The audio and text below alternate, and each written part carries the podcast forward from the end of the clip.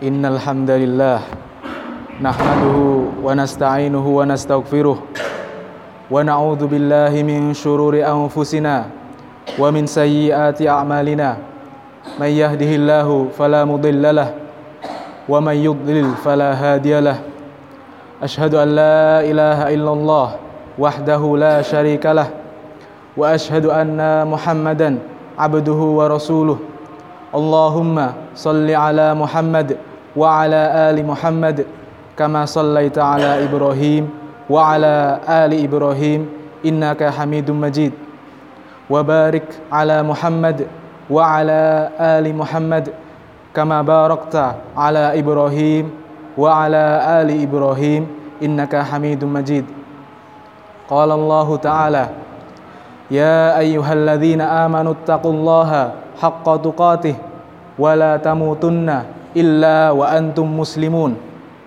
يا أيها الذين آمنوا اتقوا الله وقولوا قولا سديدا يصلح لكم أعمالكم ويغفر لكم ذنوبكم ومن يطع الله ورسوله فقد فاز فوزا عظيما يا أيها الناس اتقوا ربكم الذي خلقكم من نفس واحدة وخلق منها زوجها وبث منهما رجالا كثيرا ونساء واتقوا الله الذي تساءلون به والأرحام إن الله كان عليكم رقيبا Jamaah salat Jumat yang semoga senantiasa dirahmati oleh Allah Subhanahu wa taala. Marilah kita senantiasa dan selalu berusaha meningkatkan ketakwaan kita kepada Allah Subhanahu wa taala dengan sebenar-benarnya takwa. Karena takwa adalah sebaik-baik bekal dan takwa adalah kunci kebahagiaan untuk hidup kita di dunia maupun di akhirat.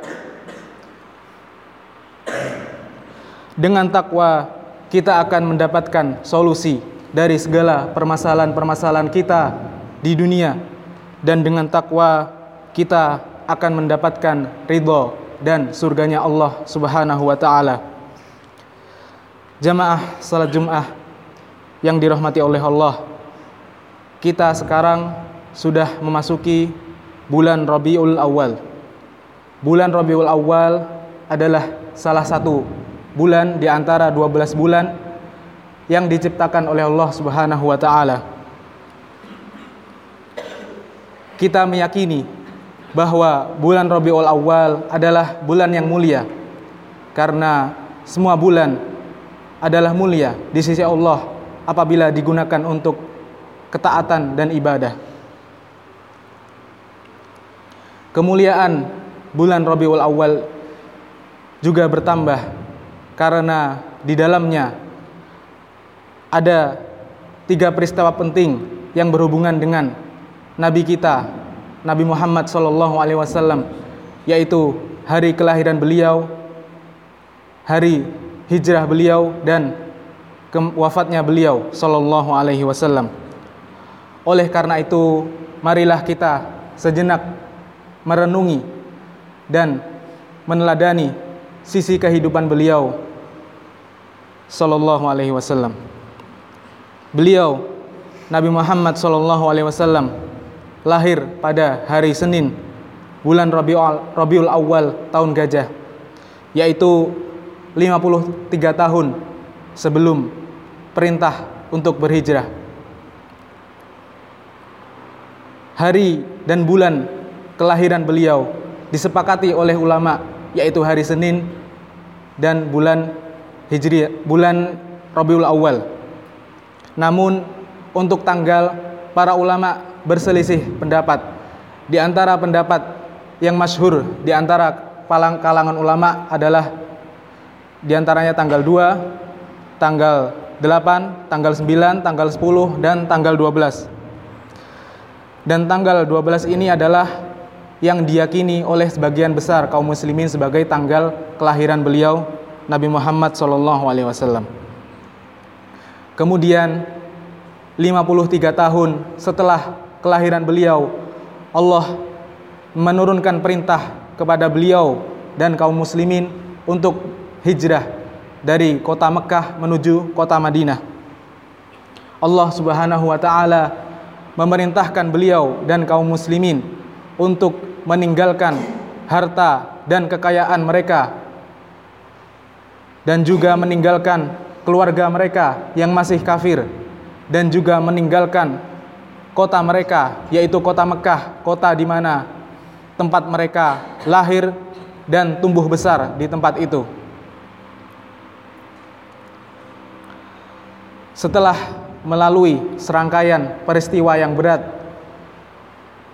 akhirnya beliau dan sahabatnya Abu Bakar radhiyallahu anhu sampai di kota Madinah pada tanggal 12 Rabiul Awal. Setelah peristiwa tersebut dimulailah kalender bagi umat Islam yaitu kalender Hijriah. Kemudian menjelang kematian beliau, beliau menderita sakit yang amat parah. Beliau Shallallahu Alaihi Wasallam merasakan sakit yaitu dua kali lipatnya daripada manusia, manusia kebanyakan. Rasa sakit beliau berlipat ganda bukan karena azab dari Allah, melainkan karena beliau merupakan seorang nabi dan itu merupakan bentuk rahmat Allah Subhanahu wa taala kepada beliau sallallahu alaihi wasallam. Karena rasa sakit dan musibah yang ditimpakan kepada kaum mukminin, kepada orang-orang yang beriman merupakan pengangkat derajat dan penggugur dosa. Akhirnya beliau sallallahu alaihi wasallam wafat pada hari Senin tanggal 12 Rabiul Awal tahun 11 Hijriyah di pangkuan istrinya yang tercinta Aisyah radhiyallahu anha setelah Allah Subhanahu wa taala menyempurnakan agama ini. Nabi Muhammad sallallahu alaihi wasallam adalah manusia yang paling mulia. Beliau adalah penghulu dari seluruh umat manusia. Beliau adalah nabi dan rasul yang terakhir yang membawa risalah Islam yang merupakan rahmat bagi seluruh alam semesta. Beliau diutus untuk mendidik manusia agar manusia tahu jati dirinya dan menjadi manusia yang sejati. Agar manusia tahu untuk apa dia hidup dan untuk apa dia diciptakan. Yaitu hanya untuk beribadah kepada Allah Subhanahu wa taala. Beliau adalah seorang figur dan panutan yang layak untuk dijadikan teladan dan rujukan. Sisi kehidupan dan penghambaan beliau adalah prototipe yang ideal untuk untuk dijadikan panutan oleh umat umat Islam. Maka sudah seyogianya seseorang yang mengaku sebagai umat Islam yang mencintai Allah dan Rasulnya untuk mengikuti dan meneladani jalan hidup beliau sallallahu alaihi wasallam. Selain itu, hal yang juga harus dilakukan oleh kaum muslimin sebagai pengikut beliau adalah memperbanyak salawat untuk beliau sallallahu alaihi wasallam.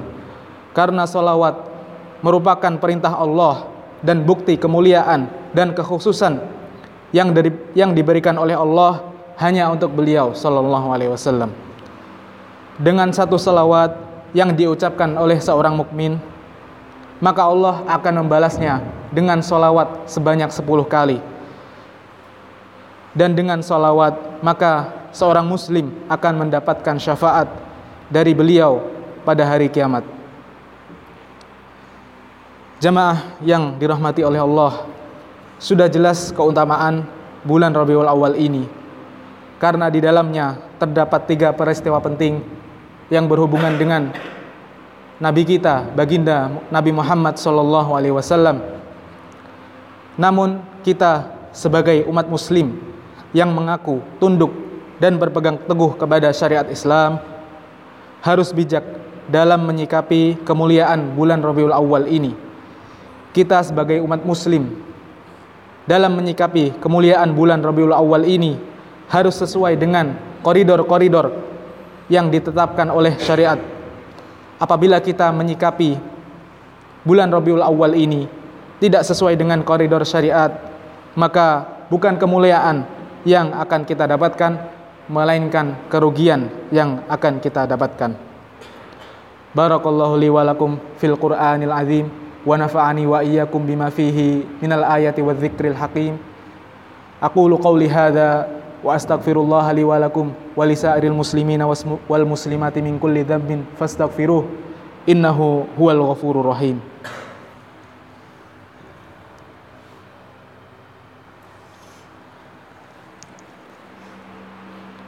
الحمد لله حمدا كثيرا طيبا مباركا فيه كما يحب ربنا ويرضاه.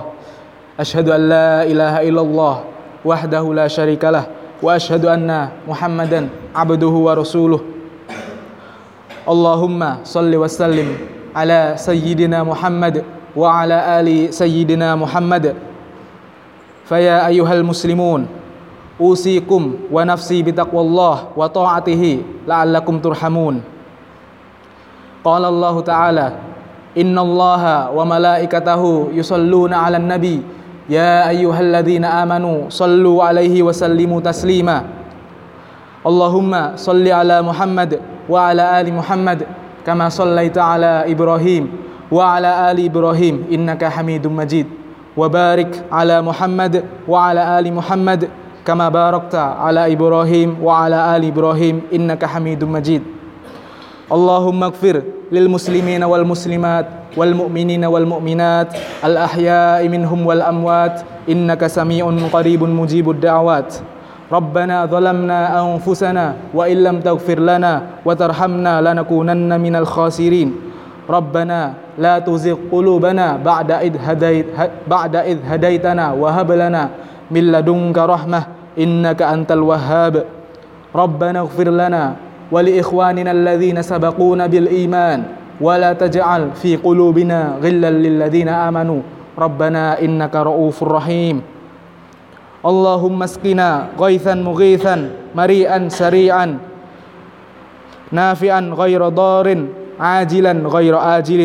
اللهم أنزل علينا الغيث ولا تجعلنا من القانطين.